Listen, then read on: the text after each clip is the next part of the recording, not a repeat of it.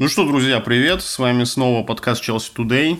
Мы его ведущие. Меня зовут Илья, со мной Андрей. Всем привет! Да, и сегодня мы а, немножко для постоянных слушателей, так сказать, объяснимся, а, немного изменим а, формат. Ну, не в плане прям формат-формат поменяем, но у нас немножко изменится как бы хронология внутри выпуска. Мы отказались от разговора в хронологическом порядке, скажем так. То есть mm-hmm. ранее мы делали, делали следующим образом. Мы разбирали, например, три, три матча, mm-hmm. делали это в хронологической последовательности. То есть там месяц назад была игра с тем-то, мы вот начинали с этого. Мы так делать перестанем с этого выпуска и будем начинать, наверное, теперь с самого интересного матча, который был э, в тот промежуток. Который мы будем описывать. Да, в который мы не выходили, собственно, да. А, ну, и поэтому сегодня мы начнем, наверное, с матча с Реалом, и потом, в, так сказать, от наиболее интересного к менее интересному пойдем к Вестхэму и затем к Фулхэму, да? Да, да. И как бы какие-то турнирные там расположения, все такое будет где-то в середине выпуска. Будут тайм-коды, мы их начнем делать, торжественно клянемся. Вот. Это он клянется. Да, пока не начали, значит, э, извиняюсь за такое долгое интро. Подписывайтесь на группу ВКонтакте, там, значит, анонсы, всякая интересная штука. Да, да. У вас богатый словарный запас. Вы точно подкасте. Э, в общем, как-то так, да. Ну что ж. Э, приступаем? Да, поехали.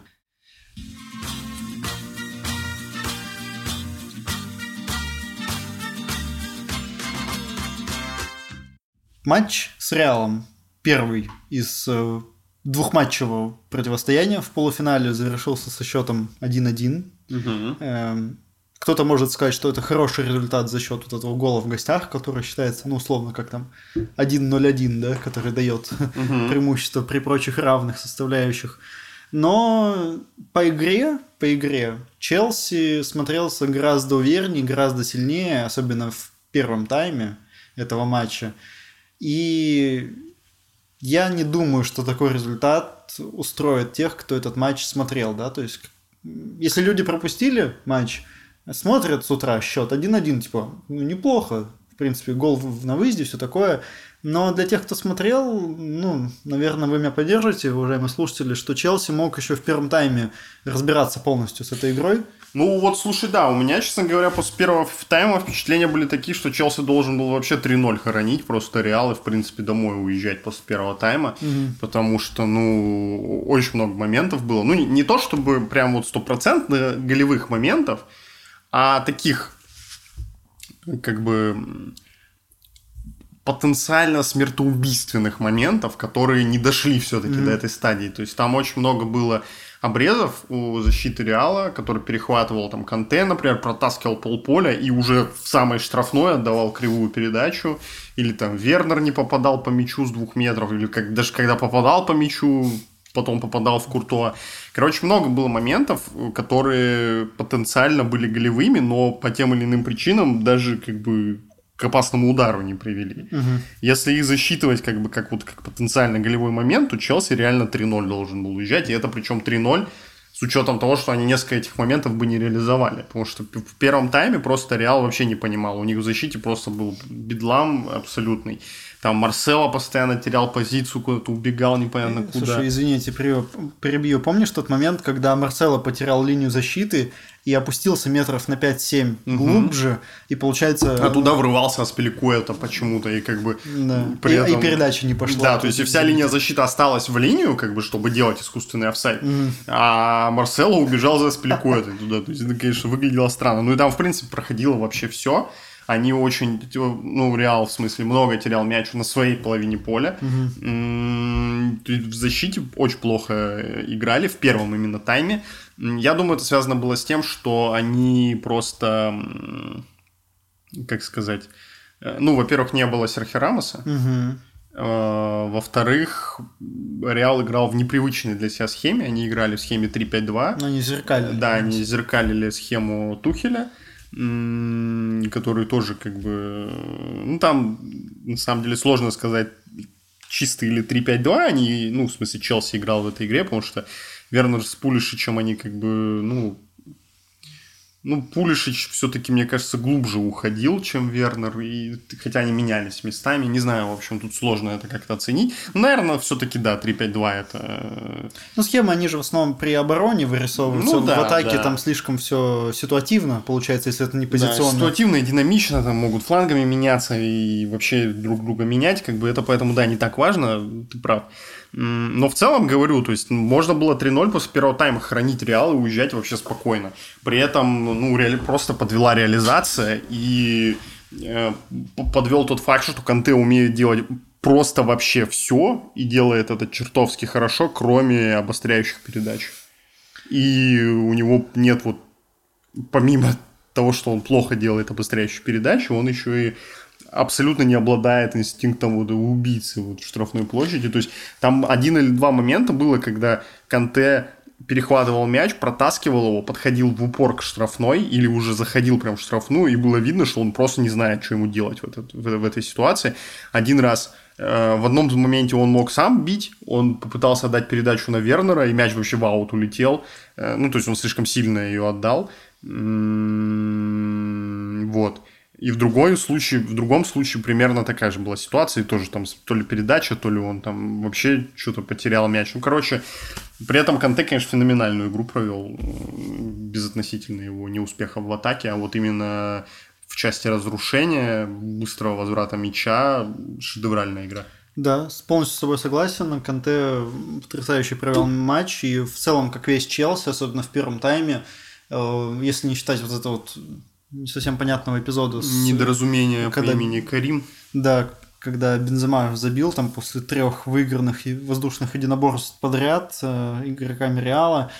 И, в общем, получилось так. Вот э, Челси особенно продавливал много через правый фланг наш. И, получается, в один момент на фланге играли Марсела, которому уже ну, сколько, 34-33 года. Ну, то есть... Ну, пожилой дядя. Пожилой да. дядя, который давно не играл в больших матчах, насколько я знаю, и его выход вообще обусловлен тем, что там кто-то сломался, кто-то не готов у Реала.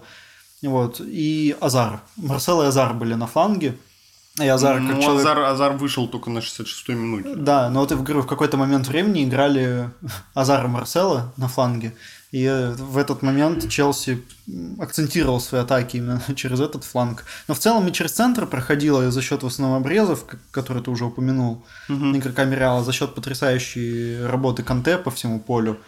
Вот. Но вообще, ты как считаешь, э, нас что будет на Стэнфорд-Бридже? То есть решит, решит ли Тухель эту проблему с э, тем, что Канте не знает, что ему делать в таких случаях? И будут ли такие случаи у Канте? Не, не решит. Канте не умеет этого делать. Это было понятно, стало понятно еще в сезоне э, когда тренером был Маурицу Сари, который, собственно, и решил Канте сделать изменить его из чистого опорника, который вообще не принимает участие в атакующих действиях команды, mm-hmm. а просто таким свободным художником бегает в центре поля и убивает все, что движется у противника. Ну, справедливости ради, он, конечно, забил там даже несколько мячей при Саре, пара этих мячей было даже красивые, там и Мью, я помню, он заколотил галешник, там не, несколько игроков обыграв прям реально. Но в целом, конечно, у него и удара нет особо, и как бы последнюю передачу он плохо отдает, и, и короче, ну, он не умеет просто играть в атаке, это совершенно не то, то, чем он должен заниматься. При Лэмпорде у него была такая двоякая функция, то есть он как бы вроде и в пасовой игре принимает участие, но все равно вот прям в штрафную, в штрафную он как бы при Лэмпорде не ходил. А и здесь у него, по-моему, не было такой задачи, он просто, исходя из логики игры, исходя из логики тех игровых моментов, в которых он оказывался, он вынужден был идти в атаку, и как бы ну, ни к чему это особо не приводило. Но при этом все равно преклоняем колени и головы перед его гением, угу. но гением разрушителя и оборонца.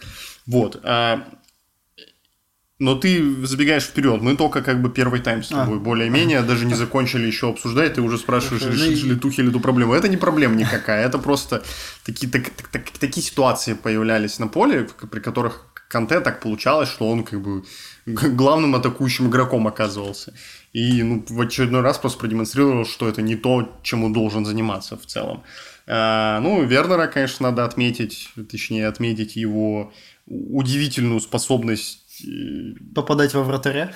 Просто с какой-то колоссальной безмятежностью транжирить стопроцентные моменты, я бы как-то так это сформулировал потому что, ну, просто ни в какие ворота. Причем он забил, забегая вперед, да, ну, точнее, назад, наверное, забегая в матче с Веском, но тоже забил и тут же умудрился стопроцентный момент не забить после этого, и потом еще после матча с конференции сказать, что, мол, было бы слишком хорошо, если бы я два забил. Тоже, конечно... Э, так вот, в матче с Фулхамом у него тоже такие хорошие моменты были, тоже забегая вперед. Ну, да. Но, как бы, ладно, про Вернера не будем много говорить. Короче, Челси должен был 3-0 в первом тайме выигрывать и вообще уезжать домой. Но нереализация моментов в купе с тем, что Реал подозрительно очень хорошо играет на стандартах. Ты заметил, что они как бы, как, пока игра была просто игра, угу. Я как бы не чувствовал вообще никакой нервозности в защите у Челси. То есть, ну, спокойно достаточно справлялись со всем, что предлагал Реал в атаке пока не доходило до угловых. Угу. И вот на угловых, прям каждый угловой, во-первых, у них подачи какие-то радиоуправляемые. Кто у них подает? То ли кросс, то ли... В основном кросс. Очень крутые подачи. А, во-вторых, у них реально много игроков, которые очень круто играют на втором этаже. Там Варан, а, Бензима, Милитау, как бы Э, тот же Марсело умеет головой играть, и они как-то вот именно на угловых очень все это подозрительно каждый раз смотрелось. Я прям вот, вот на угловых каких-то стандартных положениях не по себе немножко себя чувствовал. Ну и, собственно, это, возможно, было вызвано тем, что они просто забили с углового достаточно быстро. Но мне кажется, еще до этого мне казалось, что что-то не то. И вот помимо стандартных положений, очень, конечно, некомфортно было смотреть на противостояние на фланге Аспиликуэта с Винисиусом. Mm. Потому что, ну, Винисиус просто... Он невероятно быстро бегает. А Спиликуэта даже когда был гораздо моложе, чем сейчас, не отличался какой-то очень быстротой. И Аспиликуэта ему постоянно проигрывал вот скорости, Венисиус от него убегал. Не ну, то, чтобы там какая-то острота из этого возникала, ну, Потому но... что там работала подстраховка хорошо, и Аспиликуэта в том числе и на опыте. Вот, ну, потому да. что Винис, Винисиус там молодой парень. Ну да, да, да, безусловно. Но все равно опасненько это все смотрелось.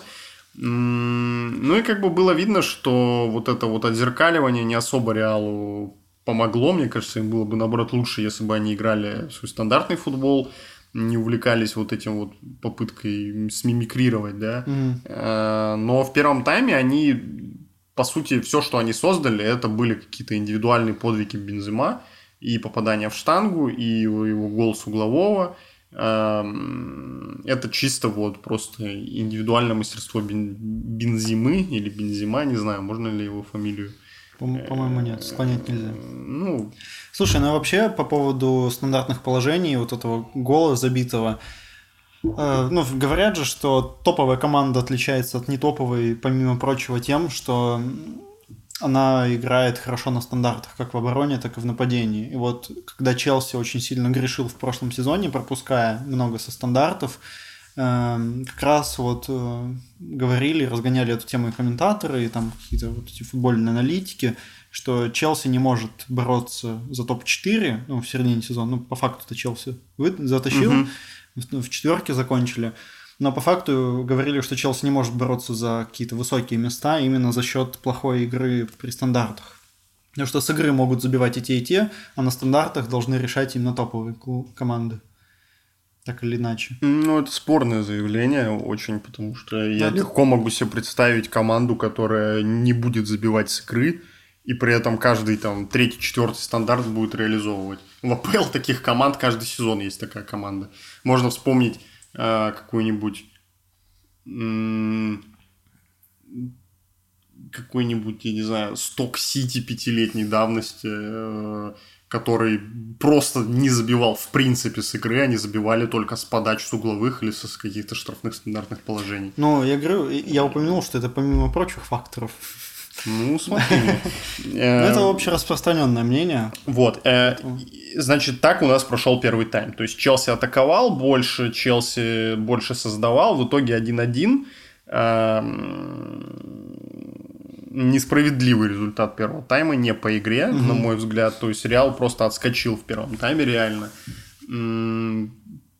При этом гол, который Челси забил, Пулишич, я вообще не понял. То есть э, Куртуа боролся один на один с Пулишичем, при этом вокруг стояла вся защита Реала и просто смотрела на то, как это происходит. Они даже не пытались помешать. Там, да, два игрока, Варан да, еще кто-то стояли на линии, угу. не вратарской, а на лицевой линии, да, получается. И кто-то набегал там сзади, не успевал за Пулишичем. Вот, и Пулишич абсолютно спокойно обыграл Куртуа, сделал три касания, пробил и попал между игроками. Ну, от Варана был, Ну конечно, да, да, он в Варана попал, но тем не менее, да. Не, Пулишич клёво, клевый матч провел в целом, и гол хороший забил, конечно. забил, да. Это очень смешно, что он видел открытого Вернера, который стоял рядом, но решил сам заканчивать. Да, ну правильно сделал, уже Вернер бы, не знаю, попал бы куда-нибудь в Куртуа опять. Э, да, как-то так. А второй тайм, в отличие от тайма первого, получился абсолютно вообще совершенно другим, кардинально. Ну, не, не кардинально, но очень с другим содержанием. Во-первых, он был гораздо скучнее.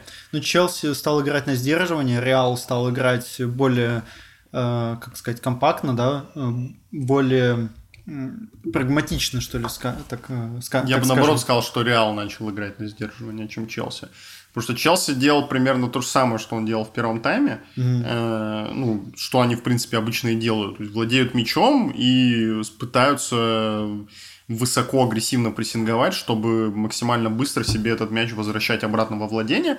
А Реал просто перестал как бы сам пытаться атаковать особо и тоже стал пытаться держать мяч. И второй тайм скатился вот в этот классический стерильный футбол, как мы его mm-hmm. с тобой именуем, когда как бы ни та, ни другая команда ничего не создают, просто потому что все их усилия направлены на то, чтобы оставить владение мячом у себя. Угу.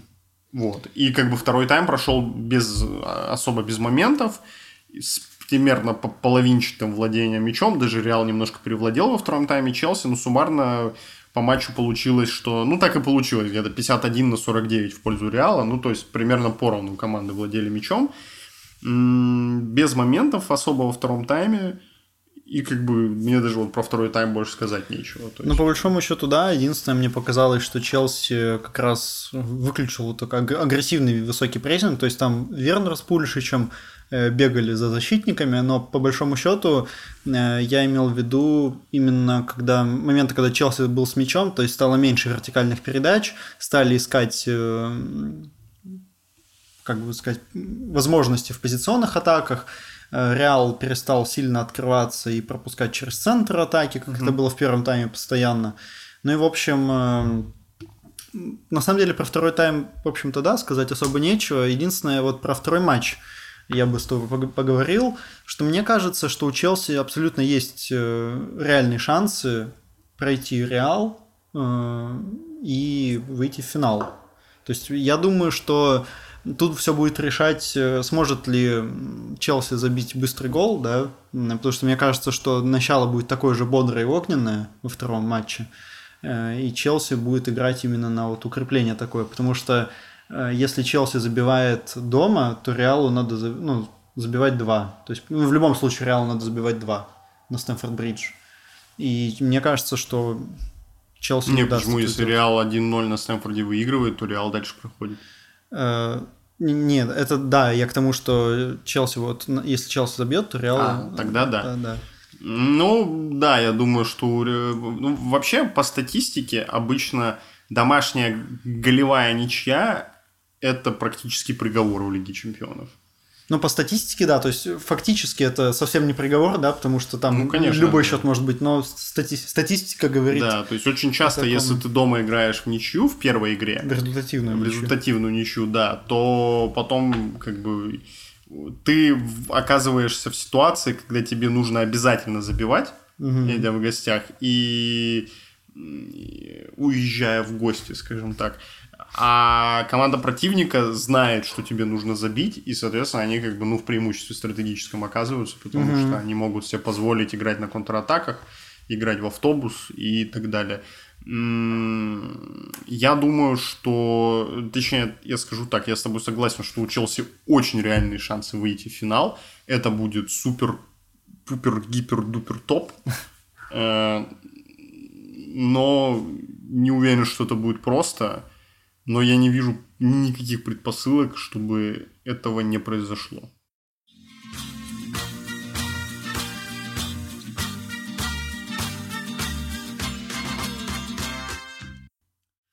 матч 33-го э, тура АПЛ между Челси и Вестхэмом. Это был такой матч за 6 очков. Команды подошли к этой игре, имея равное количество очков, по 55, если быть точным. И тут победа давала такое, знаешь, очень хорошее преимущество перед командой соперника. И было очень важно не сыграть в ничью, что, собственно, Челси сделал. Поэтому это очень классный результат. Да? Там могли, mm-hmm. конечно, выигрывать с большим счетом, у Вестхэма тоже, конечно, были моменты, но Челси, мне кажется, переиграл соперника в этом матче. Слушай, да, вообще безапелляционная и безальтернативная победа Челси в этой игре. То есть, э, вот давай так, расскажи мне, как обычно играет Вестхэм. Слушай, я, я бы не сказал, что я слишком много их матчей смотрел. Э, конечно, я заинтересовался, когда они пробились в топ-4, скажем так. Ну, они по сей день на пятом месте идут. Как бы. Ну, правда, у них такой отрыв от шестого, седьмого и восьмого места, что они в целом, проиграв еще одну игру, они закончат на восьмом месте в итоге турнир, ну, в турнирной таблице. Но это АП, АП, АПЛ, детка. Как бы, Конечно. Тут... Слушай, ну вообще это команда, которая не сказать, что много атакует позиционно, но там же Лингард находится в аренде угу. в Вестхэме. И этот парень, конечно, тв- вообще творит что-то невероятное. То есть он там забивает вообще чуть ли не в каждом матче. И у него были шансы и в игре с Челси. Но в целом, в целом, Вестхэм это такая... Я бы не сказал, что это контратакующая команда, но они любят ловить э, соперников на ошибках.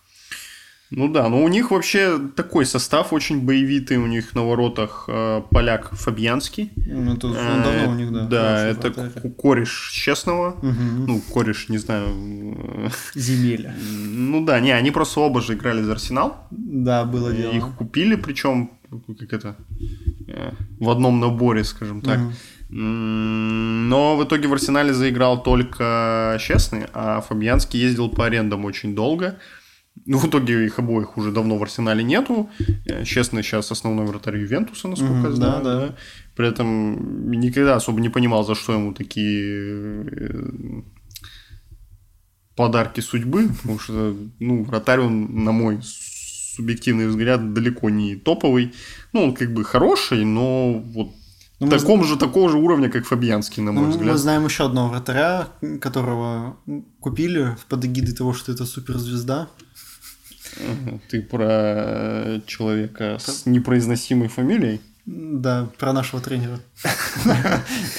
Ну, слушай, ну и да, и нет. Все-таки честный в момент, когда его в Ювентус покупали, он там довольно давно играл на высшем уровне в Арсенале. Я не уверен, что его в Ювентус прямо из Арсенала купили. Возможно, у него был какой-то клуб-посредник между этими. Ну, в общем, ладно, оставим эти э, загадки природы под названием э, Войцех честный.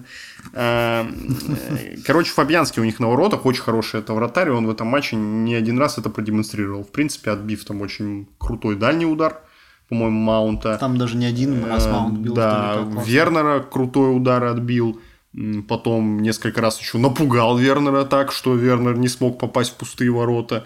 Но один раз, правда, Вернер смог попасть по воротам и забил впервые с февраля. Помимо этого, у них очень неплохие защитники. Э, Диоп. Э, потом в центре поля у них Марк Нобл достаточно известный, хороший центральный полузащитник. Ну, Лингард в аренде у них, конечно, это тоже топовый игрок. Искренне не понимаю, как он перестал попадать в, в основной состав МЮ, что его аж в аренду пришлось отдать, потому что ну, он э, очень хорош. А, Лансини у них есть такой мерчендайзер отличный. Ну, и еще у них, по-моему, несколько травмированных основных игроков, если, мне, если я ничего не путаю. Ну и тренер Дэвид Мойс, у которого огромный опыт игры в английской премьер-лиге. Э, он много какие команды тренировал. И вот он, он, он идеальный тренер для такой команды, как Вестхэм, у которой достаточно боевитый состав для того, чтобы как бы э, бороться за места в Еврокубках, но при этом не то чтобы прям топовая команда. То есть mm-hmm. это вот как бы Дэвид Мойс, он прям, знаешь, он как архетипичный тренер вот таких команд. То есть ну, он, да. он всю жизнь, кроме МЮ, наверное, тренирует команды, которые вот, вот такие. То есть они типа Эвертон, Вест Хэм. То есть это такая не прям элита английского футбола, но это такая... Такие бойцовские команды. Upper middle class. Ну э, да. Вот. Что еще про Вест Хэм можно сказать? Слушай, вообще я могу сказать, что там Маунт очень классно сыграл, то есть это были ну, несколько ударов из А, Антонио за них еще играет, по-моему, тоже из МЮ. Ми- Михаил Антонио его Хускорт называет. Ну так вот, удары Маунта, значит. Угу. Э, очень классно бил, такие очень неприятные удары для вратаря. Вот как ты сказал, что Фабьянский очень неплохо себя показал в этом матче. Тоже спас, наверное, Вестхэм от разгрома в каком-то э, роде, да, потому что... А, Деклан Райс, господи. Но он травмирован, думаю, да, кого я забыл. Да, он не играл в этом матче. Ну, я, конечно, с Михаила Антонио смеюсь немножко. Мишан. Вот, и, в общем, э, Маунт очень классно сыграл, я к чему веду в этом матче. Да, Маунт в каждом матче классно играет. Я, я не помню матча за последние, ну, вообще в этом сезоне, мне кажется. Ну, ну о, окей, с момента, как пришел Тухель, у Маунта не было ни одного плохого матча. И я к тому, что он не то, что хорошо сыграл, а было много ударов, было много моментов, то есть ему давали пространство. Видимо, mm-hmm. не рассчитывали на то, что он будет бить издалека, да, он все равно пробивал, и там вот только мастерство Фабьянски спасало. То есть он там то в правую девятку, то в левый угол бил Фабьянский, когда перевел мяч, ну, он там в штангу попал, uh-huh. вот, когда Вернер промахнулся uh-huh. там, э, вот. И в целом, э, ну, видишь, тут в этом матче, тут э, вот я еще раз скажу это, что тут именно важно было забирать очки, да, и Челси это сделал. И вот тут важна не сама игра, а ее результат, наверное. Это одна Нет, из это игр. безусловно, это очень, это одна из ключевых побед, наверное, в концовке сезона. То есть мы таким образом отрезали Вестхэм, да. Там все равно есть Ливерпуль, есть э, кто там еще? Там Тоттенхэм, Тоттенхэм, да, у да. которых не такой ну, точнее, с Вестхэмом у них вообще, то есть там идет э, вот прямо сейчас, э, это мы пишемся сразу после матча с Фулхэмом, э, прямо сейчас у Челси игра в запасе, ну, в смысле, мы сыграли на одну игру больше, не в запасе, то есть наоборот. Mm-hmm. У нас 61 очко после 34 матчей. У 5, 6, 7 мест, это, соответственно, Вестхэм, Ливерпуль и Тоттенхэм, у них по 33 матча сыграно, и у них у Вестхэма 55, у Ливерпуля 54, у Тоттенхэма 53, а ну еще тоже 33 матча сыграно и 53 очка у Эвертона. То есть, mm-hmm. соответственно, у них ну, в 2 очка разница между восьмым местом и пятым местом. Э, конечно, феноменальная плотность, как обычно, на этом участке турнирной таблицы в английской премьер-лиге. Ну вот Вестхэм, я думаю, что они не, не смогут остаться так высоко. Я думаю, что они сейчас в ключевых матчах оступятся. А, например, Ливерпуль и Эвертон, они, я думаю, наоборот сейчас подскочат немножко в турнирной таблице. Слушай, но есть еще одна такая плохая новость, я не знаю, в курсе ли ты, Челси потерял математические шансы на чемпионство в этом сезоне. Мне кажется, он их потерял еще в декабре месяце. Ну, фактически, да, вот математически только... Математически. Ну, у меня есть один товарищ, который за МЮ болеет, вчера с ним сидим, он такой, Блин, ну что-то мне кажется, наверное, Манчестер Сити уже не проиграет чемпионство. Я такой, чё, лол, ты про это еще что-то думаешь? Даже они ну, месяца два уже очевидно, что Ман Сити чемпионство заберет себе. Ну, АПЛ очень непредсказуемая. Ну, есть, конечно, такой момент, но не в этом году. Ну, по крайней мере, относительно вот именно чемпионства. В прошлом году кто чемпионом стал? Ман Ливерпуль. А, Ливерпуль. Там тоже все понятно было. Там, ой, там еще заранее, там, там вот там в декабре уже стало понятно, когда ну, у них отрыв ну там вот, был да, ну как бы вот в, в этом плане, конечно, АПЛ подкачала последние два сезона, но если уходить вот от первой строчки и смотреть с второй, ну, наверное, с третьей, вот борьба, короче, за Лигу Чемпионов просто невероятная. Из года в год. Это да. просто очень запредельный какой-то уровень конкуренции. И Челси очень правильно сделал, что обыграл Вестхэм. Давай теперь поговорим о том, как он это сделал.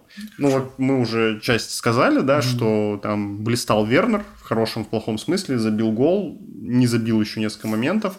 Э, ну, запорол просто 100%, тысячепроцентный момент, наверное, можно так сказать. Но в целом очень хорошо двигался, как обычно. Есть mm-hmm. вот эта его способность своим движением создавать партнерам возможности для того, чтобы отдавать передачи на Вернера, чтобы он порол потом эти передачи, у него зашкаливает. То есть невероятно хорошо открывается и вот именно двигается поперек поля, чтобы партнерам создавать вот эти возможности отдать ему передачу.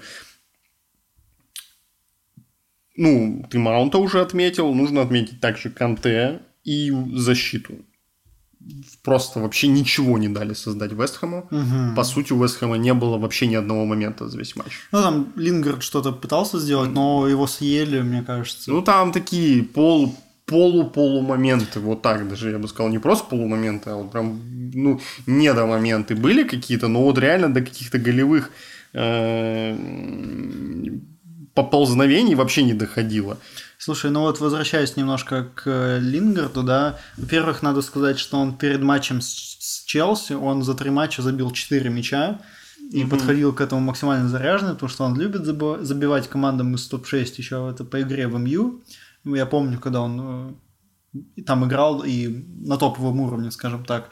Вот. Но и тут немножко повезло, он был не в кондиции, то есть он там то ли слегка, то ли, то ли у него микротравма была, то ли что, но ему было прям тяжеловато э, вот бегать, и там вот э, ну да, ты прав, защита не дала ему по факту ничего создать. Да, то есть разрушали, владели, то есть сыграли в такой футбол, который был максимально неудобен Вестхэма. То есть они mm-hmm. не, не то, чтобы прям раскрывались очень активно, чтобы у Вестхэма появились какие-то возможности на контратаках, но и при этом Челси сам...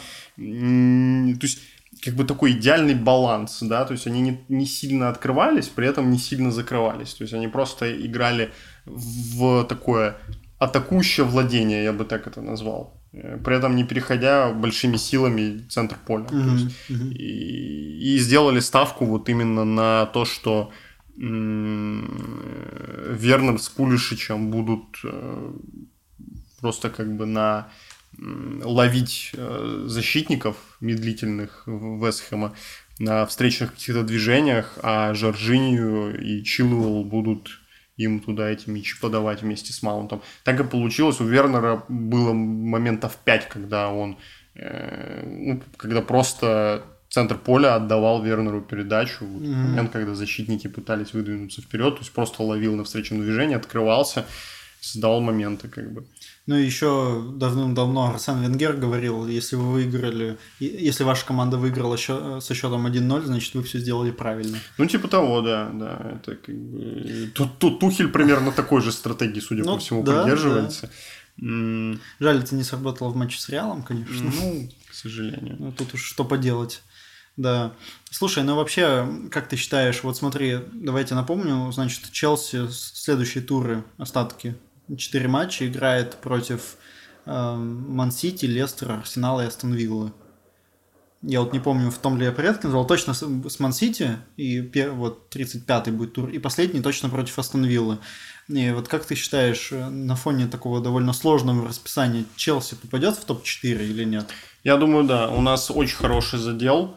То есть вот прямо сейчас, после матча с Фулхэмом, 61 э, очко э, ближайший последователь это Вестхэм. У него 55, но игра в запасе. Если они выигрывают, у них 58 очков. Они вряд ли выиграют. Давай под, под, ну, сделаем так, что э, ну, предположим, что выиграет свой матч, например, Ливерпуль. У него, э, у Ливерпуля в такой ситуации будет 57 очков. То есть у нас 4 очка отрыв – и при этом мы будем играть... С кем еще раз ты сказал, мы будем играть? Мы будем играть с Ман-Сити, с Лестером, Арсеналом и Астон Виллой. Арсеналом, Астон Виллой. Вот, а у Вестхэма, кстати, у них довольно простое расписание, там, если не считать э, и это при этом мы всего, извини, перебью тебя, на 2 очка отстаем от Лестера при одинаковом количестве сыгранных матчей. То есть мы... а, да, Лестер сыграл в ничью. При этом Лестер он из сезона в сезон имеет тенденцию к тому, что он плохо очень концовку именно сезона проводит. Mm-hmm. То есть они весь сезон идут бодрячком, идут в зоне Лиги Чемпионов, и потом в конце что-то с ними происходит, и они... Но не хватает, может быть, опыта под... Да, ну, опыта у них уже хоть отбавляем. Мне кажется, у них просто какой-то глубины, может, скамейки не хватает. И вот они в концовке сезона обычно задают. Я думаю, что у нас не, то, что, не только есть хорошие шансы остаться в четверке, я думаю, что у нас есть хорошие шансы на третьем месте вообще закончить. Ну, это было бы замечательно. Но вот у Вестхэма, например, следующие игры это Бернли, Эвертон, Брайтон, Вестбромвич и Саутгемптон. Ну, Эвертон их запросто может хлопнуть. С ну, Брайтоном не будет легкого матча явно. Астон Вилла тоже это не подарок, не, мягко говоря. У них нет Астон Вилла. Это у нас Астон Вилла. Бернли, Эвертон, Брайтон, Вестбромвич и Саутгемптон. Вот. Ну, я не знаю, потому что, например, предыдущий свой матч Эвер... э, Вестхэм у Эвертона выиграл. Они в январе играли. Ну, папа Карла что-нибудь придумает. Ну, хотелось бы.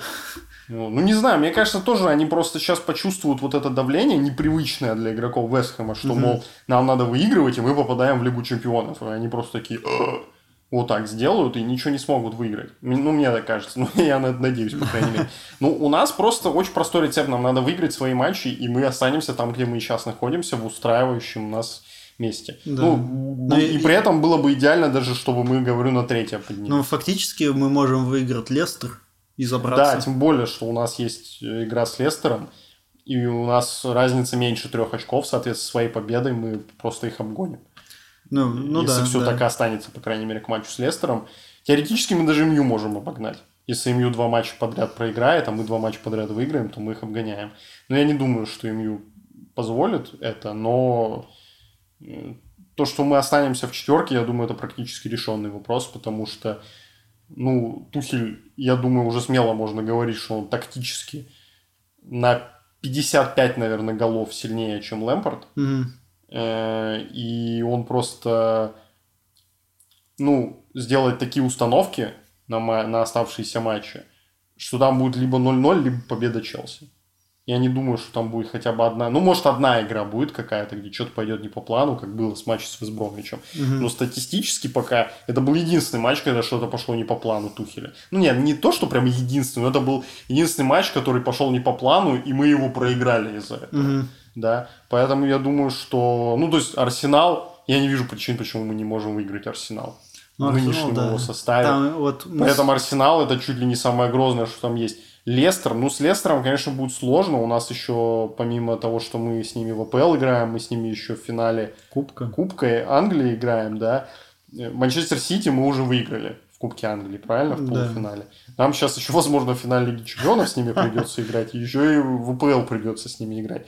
При этом Мансити, я думаю, к матчу с нами, который будет 8 мая, я думаю, что Мансити уже решит к этому моменту все свои задачи в английской премьер-лиге, и они просто в угоду там, не получению травм, в угоду финала Лиги Чемпионов, который они ну, с большой вероятностью выйдут, они просто ну, не, не будут на него выходить с какими-то Короче, будет то же самое, что было в Кубке Англии. Когда Слушай, было видно, что Гвардиола, ну не то, что сдал матч, но он как бы не особо расстроился, что они его проиграли. Ну это звучит логично, и будем надеяться, что это действительно будет так, и в матче с Мансити Челси заберет очки.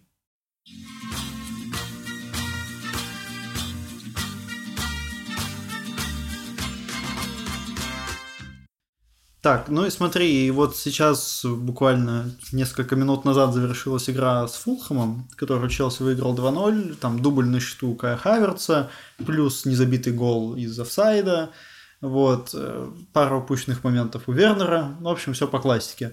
Э, уверенная игра против аутсайдера, Фулхэм поогрызался, конечно, но в целом Челси абсолютно спокойно взял три очка, что и должен был делать, да, потому что если бы мы в матче с Фулхэмом потеряли очки, то это было бы совсем печально. Слушай, ну, интересная деталь такая сразу, которая вот мне бросилась в глаза по ходу этого матча. Челси не то, чтобы прям очень много владел мячом. Ну, слушай, да, в целом ты, наверное, прав. Э, давали довольно много сделать Фулхэму. Фулхам атаковал, там на первых минутах у них была, ну, скажем так, за первый тайм у них были возможности забить, там два или три удара было очень опасных, и действительно, вот что на первых минутах, что на последних минутах тайма очень клево сыграл Минди.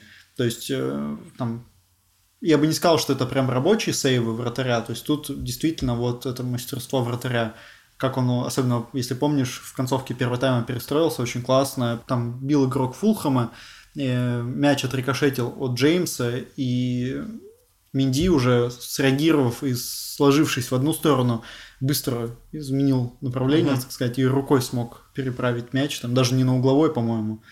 Ну, потрясающая игра именно от вратаря Челси. Ну и... Я, кстати, извини, перебью тебя, почему-то ожидал Кепу увидеть. Я тоже, да, да. То есть вот у меня спрашивали мои там друзья с учебы, э, как Челси выйдет на матч с Фулхэмом. Угу. Я говорил, что будут замены в составе, то есть будет большая ротация, будут э, игроки отдыхать перед матчем ответным с Реалом, будут э, готовиться. И я угу. прогнозировал, что выйдет Кепа на воротах. Ну, ты, кстати, вообще не угадал, получается. Потому что, ну, смотри, на воротах Минди, Сил... Ну, хотя да. Там ну, 5 ну, люди, Рюдигеру дали отдохнуть, но у него, насколько я знаю, какая-то травма. Там ну, что-то у него с, с, с лицом, там что-то ему с носом сделали. Э, ему как бы дали отдохнуть. Ну, в принципе, я думаю, если бы надо было, он мог бы сыграть. А так, как бы, ну, Смотри, слева Чилуэлл. Аспиликуэты не было, не было Жоржиньо, Канте, Пулишича еще. Вот.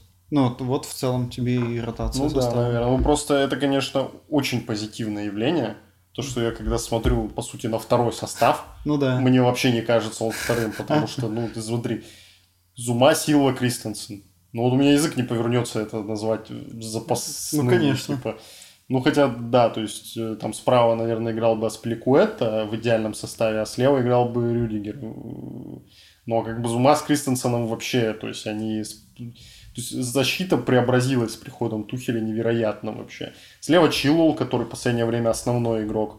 Он первый месяц, наверное, вообще не попадал в состав да, Тухеля было дело. играл Алонсо. Сейчас, наоборот, он Алонсо вытеснил. Ну, видимо, он просто вникся, так сказать, в, в тактические установки Тухеля. Угу. А, и когда он в них вни, вник, то и Тухель проникся Чилуэллом и теперь Чилуэлл. И теперь Алонсо снова у нас редко играет, но чаще, чем при, Лэм, при Лэмпарде этой осенью. Ну, Маунт неизменный. Ну, Гилмор, да. Ну, кстати, как тебе Гилмор? Слушай, очень классно. Это мне напомнило его перформанс в прошлом году, когда он против Ливерпуля, если помнишь, сыграл потрясающе. И вот здесь было что-то похожее. То есть это... Он мне очень напомнил, знаешь, э, не напомнил, а вот возникла такая очень сильная ассоциация с э, Жоржини. То есть это тоже он командовал вот серединой поля, то есть постоянно просил мяч, там руки поднимал, кого-то угу. указывал, куда переместиться, раздавал передачи и играл в отборе тоже весьма неплохо. Угу. То есть такой парниша с большим потенциалом. То есть я очень ну, рад, что его не стали продавать. Там Тухель потребовал, ну, попросил руководство, чтобы его никуда не отпускали. Ну да, чтобы был еще один запасной, да, на случай, если два сразу центральных полузащитника травмируются или надо угу. будет подменить. Ну, Гилмор, конечно, редко при Тухеле. Это, по-моему, второй его матч был при Тухеле. Да, он, Мне да, кажется, да, да. Второй, он, он там в кубке с кем-то играл. Наверное. В я стадиях. больше не помню. Мне кажется, второй раз всего он выходил.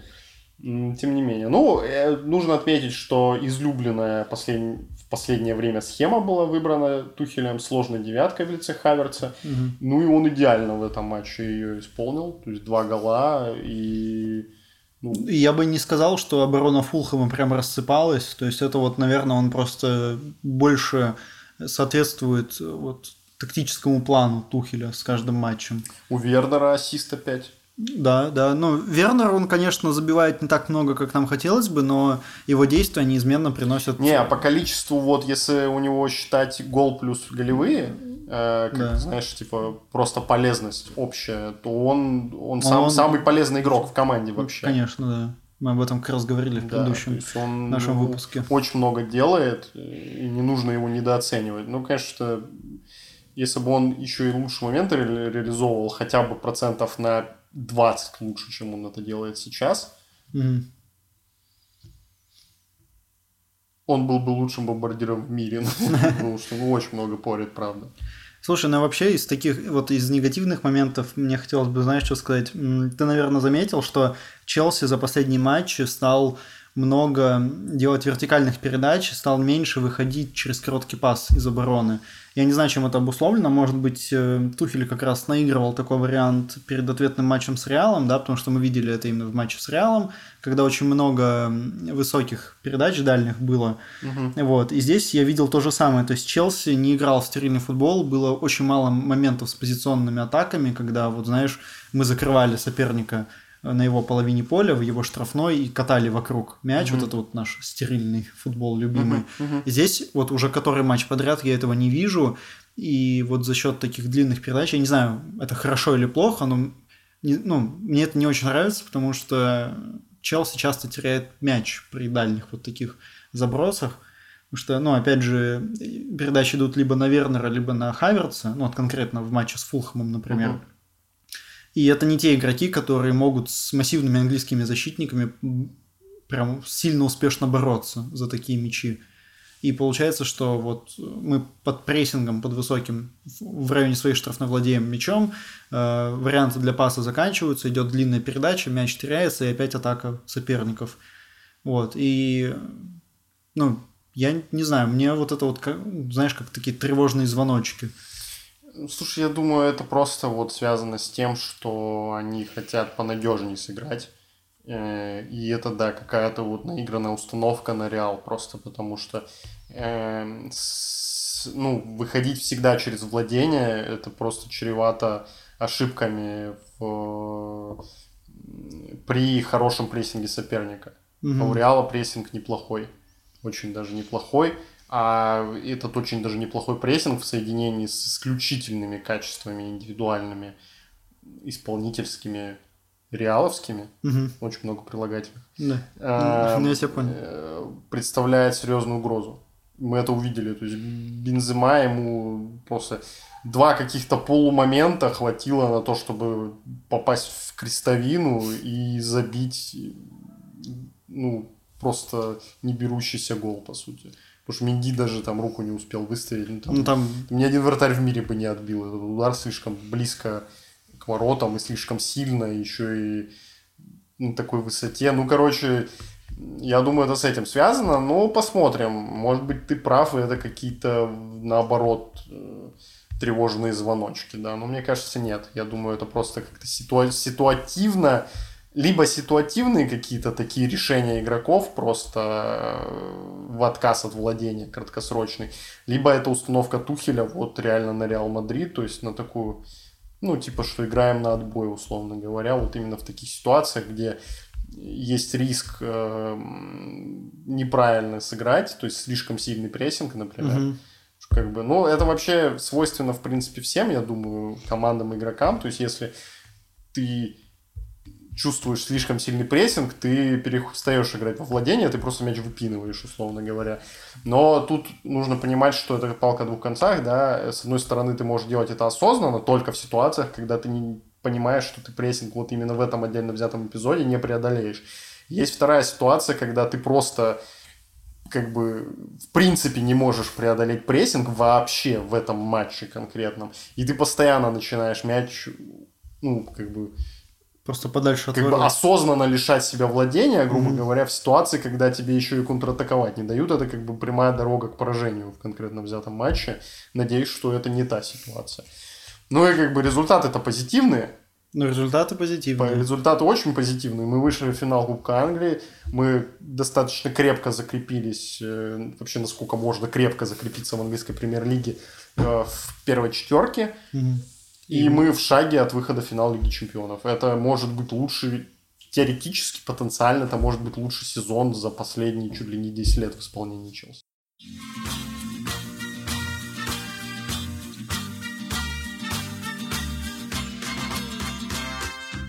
Ну и слушай, вообще, на самом деле, Фулхэм, ну я бы не сказал, что прям жалко, но команда уже почти наверняка вылетает э, из АПЛ на этот год. Они имеют 27 очков и 4 матча до конца. Угу. И отстают от Ньюкасла, идущего на 17 месте, на 9 очков. То есть им надо ну, 4 матча, 9 очков отставания. То есть тут уже все, мне кажется, решено. Ну и вместе с Фулхэмом это Весбромвич, имеющий 25 очков, и уже давным-давно все понятно с Шеффилд Юнайтед. Ну, я думаю, да, что уже понятно, что именно эти три команды полетят На, Нас вниз. покинут в да. этом году. Оказались слабыми звеньями. Ну, это было достаточно ожидаемо на самом деле. Я вот не помню свои предсказания, потому что мы, мы их точно делали в одном из самых первых наших выпусков. Мы я, пыта- помню... пытались предсказать, кто вылетит. Мне кажется, я предсказывал, я точно помню, что я говорил, что Шеффилд не вылетит, но Шеффилд в итоге вылетел. И ты сказал еще, что Брайтон не вылетит. Потому что Брайтон там шел где-то тоже в конце, но команда подсобралась. Ну, Брайтон в итоге не вылетел. Ну, как бы... Ну, мне кажется, мы вот про Фулхэм и Бромич говорили. Но я просто вот смотрю на турнирную таблицу, и я, честно, не могу понять, про кого я мог говорить. То есть, я точно не мог говорить про Вулверхэмптон Кристал Пэлас, Видишь, ты говоришь, что я говорил, что Брайтон не вылетит. Mm-hmm. Я вряд ли мог сказать такое про Саутгемптон, вряд ли мог сказать такое про Бернли, вряд ли мог сказать такое про Ньюкасл. Ну, я думаю, ну, хотя так как я про Шелфилд точно не говорил, соответственно, наверное, я кого-то из пары Бернли Саутгемптон Хотя Бернли тоже не верю. Ну, в общем, э, если интересно, можете послушать все предыдущие выпуски, найти это, да. Э, я не помню. Ну, в целом справедливо, я думаю, потому что Шеффилд очень плохо играл в этом сезоне. Вест Бромвич играл лучше, но, но не, нам, но не намного. Ну, у них 64 пропущенных. Ну, как бы, когда ты пропускаешь 64 мяча... Это антирекорд лиги в этом году. Ну, да. еще, конечно, не все потеряно. Может быть, кто-то там еще пропускает. За Фулхэм немного обидно, потому что, да, у них прикольный тренер, интересный футбол ставящий, и состав у них не такой уж плохой. Э, ну, то есть, мне, например, кажется, что у них составчик получше будет, чем у того же, не знаю, Ньюкасла. Э, но вот как-то так. А этот, слушай, а кто их будет э, менять? Заменять? Да. Смотри, значит, в чемпионшипе у нас интересная очень ситуация. Там остался один тур, по сути. Угу. И все, чемпионшип закончится. Ну, там еще плей-офф же у них разыгрывается с третьего mm. по шестое место за последнюю путевку в АПЛ. Короче, чемпионшип выиграл Норвич. Ага. Норвич возвращается. Мы Норвич ждали. У Норвича очень интересная команда. У них очень интересный э, боевитый тренер. Ну, а Норвич, он же, получается, вылетел в прошлом году. Да, и сразу же вернулся обратно. Они это, очень это хороши, они в следующем сезоне точно не вылетят, они дадут бой, я тебе это прям уверяю. Они могут оказаться новым лицом или новым, тем же Шеффилдом, который mm-hmm. в том сезоне чуть в Лигу Чемпионов вообще не попал. Было дело. Если, если вспоминать. В последних трех турах. Да, в итоге вообще без Еврокубках ход. остался, но они очень хороши были. А, на втором месте у нас Уотфорд. Угу. Завершая чемпионшип, возвращаются такие великолепные люди, как Трой Дини если помнишь такого. Ну, конечно, помню. Человечка. Э, это уже тоже точно. И за последнюю путевку будет бороться Брэнфорд, Суонси, Борнут и Барнсли. Я бы хотел увидеть либо Суонси, либо Борнут, конечно, потому что они не так давно вылетели и обе команды э, успели пошуметь. Особенно Борнмут в прошлом вот. сезоне было жалко, конечно, когда они вылетели. Эдди Хау у них, кажется, тренера да, звали. Да. Они достаточно долго были в АПЛ, и ну, вот Натан надо... Аке за них играл, который, по-моему, на банке в Мансити весь сезон в итоге сидит ну, в, общем, в этом да. году. Ну, я бы посмотрел на Борнмут, я бы хотел их увидеть в АПЛ. Да, да, вот. Э, но больше всего шансов, я думаю, конечно, у идущего на третьем месте Брэнфорда они очень хорошо играли, и им просто немножко вот не повезло, э, что Уотфорд играл чуть лучше. Потому что, ну вот, Сонси, Борнмут и Барнсли, они похуже смотрелись в этом сезоне, чем Брэнфорд. Я думаю, что высока вероятность, что именно Брэнфорд будет представлять э, чемпионшип в следующем сезоне в АПЛ. Угу. Какие-то такие Я расклады. услышал. Какие-то такие расклады, да. Ну что, на этом моменте мы с вами прощаемся, уважаемые слушатели. Любите футбол, болейте за Челси. Кто дослушал, молодец. Всем пока.